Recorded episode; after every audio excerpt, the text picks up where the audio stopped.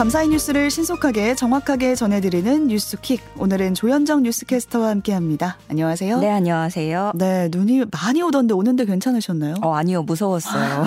나오시고 진짜 조심하셔야겠습니다. 네, 얼어, 얼어 붙을 것 같아가지고 네. 더 걱정이에요. 출근길에 아마 가장 많이 올 텐데 네. 조심을 하셔야겠습니다. 앞서도 날씨 잠깐 전해드렸지만 자세히 좀 볼게요. 오늘 한파는 다소 누그러질 거다 이렇게 예보는 나왔는데 네. 대신 네. 수도권을 중심으로 눈이 많이 내리고 있죠. 그 수도권에서 어젯밤 11시 50분쯤부터 눈, 눈발이 조금씩 날리기 시작을 했는데 음. 시간이 지날수록 눈발이 점차 굵어졌고 지금도 육안으로 확연히 보일 만큼 음. 눈알이 굉장히 굵어요. 5시 기준으로 서울 서부를 포함한 수도권 서부와 충남 북부 서해안에 대설주의보가 발효된 가운데 인천 경기 서해안을 중심으로 시간당 1cm에서 2cm의 눈이 내리는 음. 곳들이 있습니다. 어, 수도권 지역들 살펴보면 대연평도에 6.7cm, 영흥도에 5.3cm, 인천에는 4.1cm, 김포 장기에 3.6cm, 서울 강서에는 1.2cm가 쌓였고요. 네. 충남권에는 근흥, 태안 지역에 4.2cm, 당진 지역에 2.2cm, 서산 쪽에 1.6cm의 눈이 쌓였습니다. 어, 기상청 예보에 따르면 수도권에 오늘까지 2에서 7cm가 내리겠고 그 중에 많은 곳은 10cm 이상의 눈이 내릴 것으로 내다봤는데요. 서울의 경우에 말씀 말씀하신 대로 새벽 6시에서 오전 9시 사이에 이 출근 시간에 가장 많은 눈이 내릴 것으로 예보가 돼서 네. 철저한 대비가 필요합니다. 어, 행정안전부도 새벽 0시부터 중대본 1단계를 가동했고요. 위기경보 수준도 관심에서 주의로 상향해서 폭설 대응에 나섰는데 이렇게 대설특보가 내려졌을 때는 되도록이면 외출을 자제하고 그쵸. 예, 대중교통을 이용하되 음. 부득이 차량을 이용해야 되는 경우라면 반드시 체인이나 염화칼슘 등을 갖출 것을 권고하고 있습니다. 어, 서울시의 경우에는 지하철과 시내버스 전 노선의 집중 배차 시간을 30분 연장을 하면서 오전 7시부터 9시 30분까지 퇴근 시간대에는 오전 6시부터 아, 오후 6시부터 8시 30분까지 집중 배차가 이루어지게 되는데요. 음. 어, 서울시는 차량 이용은 자제 자제하고 가급적 대중교통을 이용해달라고 당부했습니다. 네. 그리고 아시다시피 눈이 오는 지역은 가시거리가 짧잖아요. 도로도 미끄럽고 어, 속도를 줄이고 안전거리를 확보해야 한다는 점도 꼭 기억해 주시길 바랍니다. 네, 속도 줄이는 게 가장 중요하겠습니다. 천천히 운전해서 천천히 네. 안전하게 네. 출근길 나서시길 바라겠습니다. 강풍과 폭설로 제주공항이 마비되는 일이 있었는데 연휴 동안 이제 제주에 갔다가 갔던 분들의 발이 딱 묶여버리는 네. 그런 상황이었어요. 항공기 운항은 어제 재개가 됐다 이렇게 전해지긴 했는데 여전히 혼잡하다고요. 네, 어제 아침 7시부터 운항은 재개가 됐습니다. 음. 그렇지만 대다수 항공기가 당초 예정 시각보다 계속해서 밀리면서 아유, 네. 길게는 2시간 넘게도 지연이 됐고 공항이 종일 북새통을 이뤘는데요. 어, 한국공항공사 제주공항은 제주에서 출발한 항공기 40여 평을 증편하고 김포공항 이착륙 허가 시간도 오늘 새벽 1시로 연장해서 대대적인 수송 대책을 세웠습니다.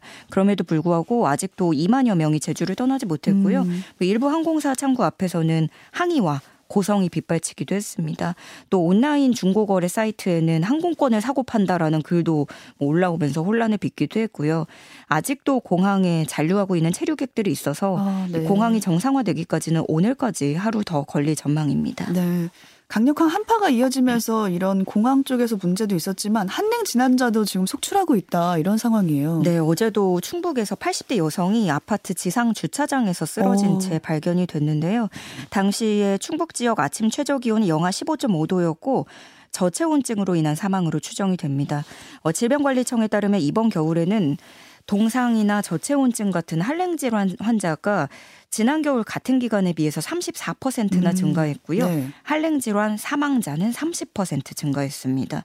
어, 남성이 여성보다 두 배 가까이 많았고 60세 이상의 절반을 넘었습니다.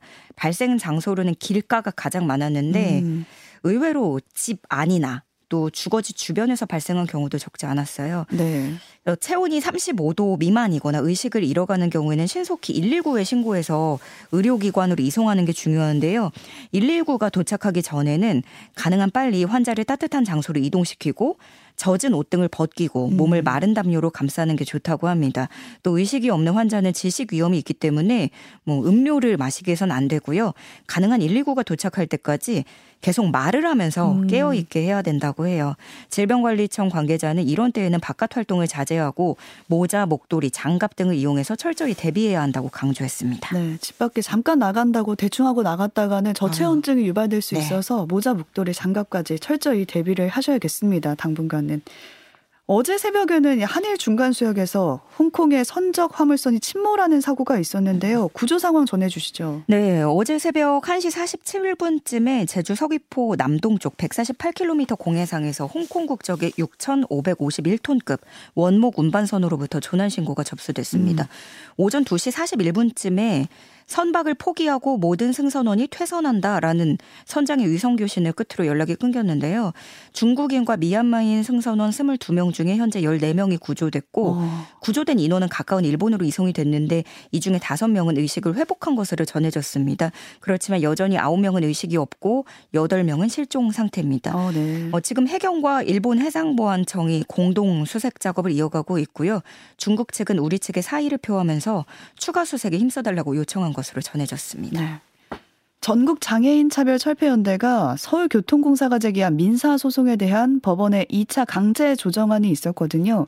이걸 수용하지 않기로 했다는 소식이에요. 네, 앞서 서울교통공사는 전장현이 재작년 1월 22일부터 11월 12일까지 진행한 7차례 지하철 시위가 불법 행위였다면서 이로 입은 손해 3천만 원을 배상하라면서 소송을 냈습니다. 음. 이에 서울중앙지방법원은 전장현 시위로 지하철 운행이 5분을 초과, 초과 해 지연됐을 때 전장현이 공사에 500만 원을 배상하라라는 취지의 1차 강제 조정안을 냈었습니다. 네. 전장현은 이때 1차 조정안을 수용을 했는데요. 그렇죠. 오세훈 서울시장과 공사 측이 거부를 했고 음. 그러자 이번에는 법원이 이 안에서 5분 초과라는 지연 시간 조건을 뺀 2차 조정안을 제시했습니다. 그러나 서울교통공사는 수용 여부에 대한 의사는 밝히지 않은 채 손해배상 청구액을 5,145만 원으로 올렸고요. 그리고 전장현이 어제 이 조정안을 수용하지 않겠다는 의견을 법원에 전달하면서 음, 조정은 사실상 결렬됐다고 봐야 됩니다. 그러네요. 예, 전장현은 불수용 입장을 밝히면서도 오세훈 서울시장에게 다시 한번 대화를 요청한다면서 거듭 제안을 했고요.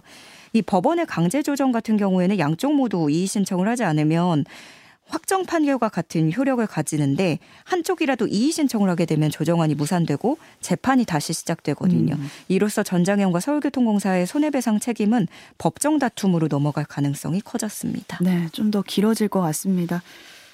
또 나라고 하다 죽었냐 이런 이태원 참사 관련해서 막말을 해서 논란을 일으켰던 국민의힘 김민아 경남 창원시 의원이 있었거든요. 네. 출석 정지 30일이라는 징계를 받았는데 이 징계 기간에도 의정비를 받는다라는 네. 게 알려지면서 유급 휴가 아니냐 이런 지적 나오고 있어요. 네, 뭐 나라고 하다 죽었냐 한몫 챙기려 한다라는 아. 망언을 잇따라 올렸었죠. 네. 당초에 제명안은 부결되고 30일 출석 정지안이 통과됐을 때부터 사실은 말이 많았었거든요. 해명도 공인인 걸 깜빡했다고 이런 식으로 해서 또 네. 논란이 많았었어요. 그렇습니다. 그 어쨌든 간에 30일 출석 정지 징계를 뭐 어찌저찌 받았고 음. 김민아 의원에 대한 출석 정지는 18일부터 다음 달 16일까지 해당을 합니다. 그런데 이 기간 창원시 의회에서는요. 출석 정지가 시작된 18일부터 본회의를 마치면서 휴회기에 들어갔습니다. 음. 그러니까 애초에 출석 정지는 징계로서의 의미가 없는 거죠. 어차피 휴액이니까. 네. 그리고 이 기간에도 의정비를 총 391만 원을 받게 됩니다. 어, 이 사실이 알려지면서 유급 후 휴가라는 말이 나오는 건데요. 창원시 의회 조례에 따르면 징계 시에 의정비 지급을 제한하는 규정이 없고요. 구금 상태에 있는 경우에나 의정비를 제한하는데 그마저도 월정수 월정수당은 제한되지 않습니다. 음. 어, 그동안 징계를 받은 지방의원에게 지급된 의정비는 전국에서 총 2억 7천여만 원에 달한 것으로 알려졌습니다. 네, 그럼 이게 징계가 맞냐, 이게 무슨 의미가 있냐, 이런 논란이 될 수밖에 없는 상황인 것 같네요. 네. 최근에 인천의 한 모텔에서 40대 남성을 둔기로 때리고 달아난 10대 일당이 잡혔다. 이 뉴스 전해드렸었는데, 네. 이들이 폭행 장면을 촬영해서 또 유포를 했다고요. 네, 이때 그 미성년자 성매매를 해주겠다면서 미성년자들이 성인 남성을 유인해서 모텔에서 폭행한 10대 1당이었죠. 네. 둔기로 때려 다치게 하고 금품을 빼앗은 혐의를 받고 있는데요. 그리고 추가로 남성을 폭행하는 장면을 휴대전화로 촬영한 뒤에 온라인상에 유포한 혐의도 받습니다. 음. 어, 해당 영상에는 A군 등이 계단에서 뛰어내려와서 이 40대 남성 B씨를 발로 차거나 소화기를 집어던지는 등의 폭행 장면이 담겨 있었고요. 이에 폭행을 당한 B씨는 얼굴을 가리고 고개를 숙이는 등 고통스러워하는 모습도 담겨 있는 것으로 전해졌습니다. 어, 경찰 관계자는 당시 영상을 찍고 유포한 청소년들까지 모두 검거해서 구체적인 경위를 조사하고 있다고 전했습니다. 네. 또 공분을 산 사건이 있었는데 교원 능력 개발 평가에서 교사의 신체 부위를 노골적으로 언급하고 성희롱했던 이런 학생이 네. 있었어요. 세종 지역의 고3 학생으로 알려졌는데 퇴학 처분을 받게 됐다고요. 네, 학교 측의 신고를 받고 수사를 경찰이 벌여서 음. A군을 성폭력 특별법 위반 혐의로 입건한 뒤에 사건을 검찰에 넘겼는데요. 그 후에 학교가 교권보호위원회를 열어서 이 사건에 대해서 논의를 하고 퇴학 처분을 의결했습니다. 음. 다만 A군은 학생 징계 조정위원회에 재심을 청구할 수 있고요. 실제로 이 재심 청구에 대해서 교육청에 문의한 것으로 알려졌습니다. 아, 아직 끝난 게 아니네요. 네, 여기에서도 어, 징계가 결정이 된다면 행정 소송으로 불복을 다툴 수가 있는데 그 사이에 A군은 졸업 절차를 마칠 가능성이 높습니다. 아. 왜냐하면 졸업이 다음, 당장 다음 달이잖아요. 음. 어, 피해 교사 B 씨는 A군은 이전에 중학교에서도 심각한 문제 행동을 했지만 졸업을 앞둔 3학년이라는 이유로 학교에서 별다른 처벌 없이 넘어갔다면서 아. 호소하고 있습니다. 네.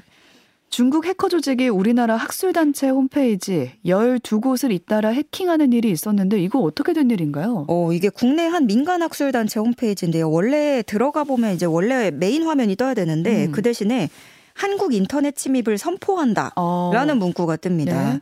어, 이 일은 중국 해커로 추정되는 샤오칭이라는 조직이 이달 초에 한국에 대한 해킹 공격을 예고한 적이 있었거든요. 그 후에 설 연휴를 틈타서 홈페이지 변조 방식의 사이버 공격을 한 것으로 보입니다. 예고를 했는데도 당했네요. 아, 뭐 데뷔를 한다고 네. 했는데 구멍이 음. 뚫렸나 봅니다. 화면만 바뀐 게 아니라 문제는 홈페이지 이용자들의 이름, 회사명, 이메일 주소 등이 일부 노출되기도 했고요. 음. 지금까지 대한건설 정책연구원과 우리말 학회 등 모두 12개의 국내 학술기관 홈페이지가 이런 식으로 해킹 피해를 본 것으로 파악됩니다. 여기서 멈추지 않고 이들은 2,000곳이 넘는 정부 공공기관과 언론사 홈페이지 주소를 공유하면서 추가 공격을 예고했고요. 어, 예. 예, 국내 공공기관에서 탈취한 자료도 공개하겠다. 이렇게 엄포를 놓은 상황입니다. 그러니까 정부가 각 기관과 기업의 보안 담당자들에게 사전 대응을 강조를 했는데요. 이전에도 사실은 예고가 있었기 때문에 음. 어, 좀 누리꾼들은 우려를 하고 있고요. 피해 발생 시에는 인터넷진흥원에 정보를 공유하도록 요청한 상황입니다. 네, 대비가 필요해 보이네요. 열 연료비가 폭등하면서 이제 고지서 받고 깜짝 놀랐다라는 네. 사연들이 많이 올라오고 있는데 혹시 확인하셨나요? 어, 저 지금 어제 그제 계속 초조한 마음으로 우편함 창구를 계속 언제 보고 오나? 네. 저도 사실 아직 확인을 못해서 아, 직못 받아서 지금 계속 좀 불안한 상태예요. 네, 떨리는 마음인데 네. 확인하신 분들은 많이 놀랐다라고 하시더라고요. 네. 특히 이제 그 중에 사회복지 시설이 난방비로 어려움을 겪고 있다고요. 맞습니다. 이게 개개인 각자 가정에서도 걱정이지만 기초생활수급 가정의 초등학생 수십 명을 돌보는 한 지역 아동센터의 사연인데요. 어린이들이 생활하는 공간이라서 따뜻하게 유지하는 게 중요한데 요즘 같은 때에는 이 보일러 온도를 높이는 게 쉬운 일이 아닙니다. 음. 여기서는 100제곱미터 공간에 청구된 금액이 무려 79만 원이었다고 해요. 네. 올겨울에 17도에서 18도를 실내 온도를 유지하면서 지난해 같은 달보다도 더 선선하게 지냈는데 요금은 50% 넘게 오른 거라고 합니다. 너무 많이 올랐네요. 그런데 이게 사실 초등학교 이하의 어린아이들이 모여서 살기에는 17도, 18도는 너무 춥죠. 예, 춥거든요. 이렇게 아이들 돌봄 센터가 그렇고 뭐 어르신들이 모인 공간, 노숙인 시설 도 마찬가지인데요. 지난해 같은 기간과 비교해서 사회복지 시설에 적용되는 산업용 도시가스 요금이 40% 정도 올랐고 등유도 리터당 400원 넘게 뛰었죠. 어, 후원금은 줄었고 운영비는 절반이 난방비로 나가는 상황입니다. 음. 이에 사회복지 시설에는 연료비를 더 지원해 줘야 된다는 목소리도 나오기 시작을 했고요. 이렇게 정해진 지원금 안에서 생활해야 되는 복지 시설에는 공공요금의 인상 여파가 유독 더 뼈아프게 느껴지는 겨울입니다. 네. 이 공공요금에 많이 나가면 또 그만큼 다른 부분에서 줄여야 되는 그렇죠. 거니까. 네. 아이들 먹거리 같은 것도 더 줄어들까봐 또 음, 걱정입니다. 네. 미국과 독일이 주력 전차를 우크라이나에 지원하겠다 이렇게 공식 발표를 했는데 어제까지만 해도 저희가 글로벌 뉴스에서 예. 확전을 우려해서 탱크 지원을 고심하지 않겠느냐 했는데 지원하기로 한 거네요. 네, 이게 음, 발표된 지 얼마 안 됐는데요. 음. 현지 시간 25일입니다. 어, 미국과 독일이 주력 전차인 탱크를 우크라이나에 지원하겠다라고 공식 발표를 했고요. 이게 최대 시속 70km에 120mm 활강포를 탑재한 독일의 레오파드 2를 도입합니다. 음. 이 무기는 이 탱크는 새로운 game changer라고 주목받을 만큼 강력한 주력 탱크인데 말씀하신 대로 확전 우려 때문에 독일이 끝까지 고심을 했거든요. 그쵸. 그러다가 지원하기로 결정을 한 겁니다. 네. 이 소식이 들려오자 어 먼저 이제 무기를 지원한 영국을 비롯해서 서방 국가들은 일제히 환영의 뜻을 밝혔고요. 반면에 서방의 무력 지원을 비난하면서 핵 전쟁까지 언급했던 러시아는 강력하게 반발하고 나섰습니다.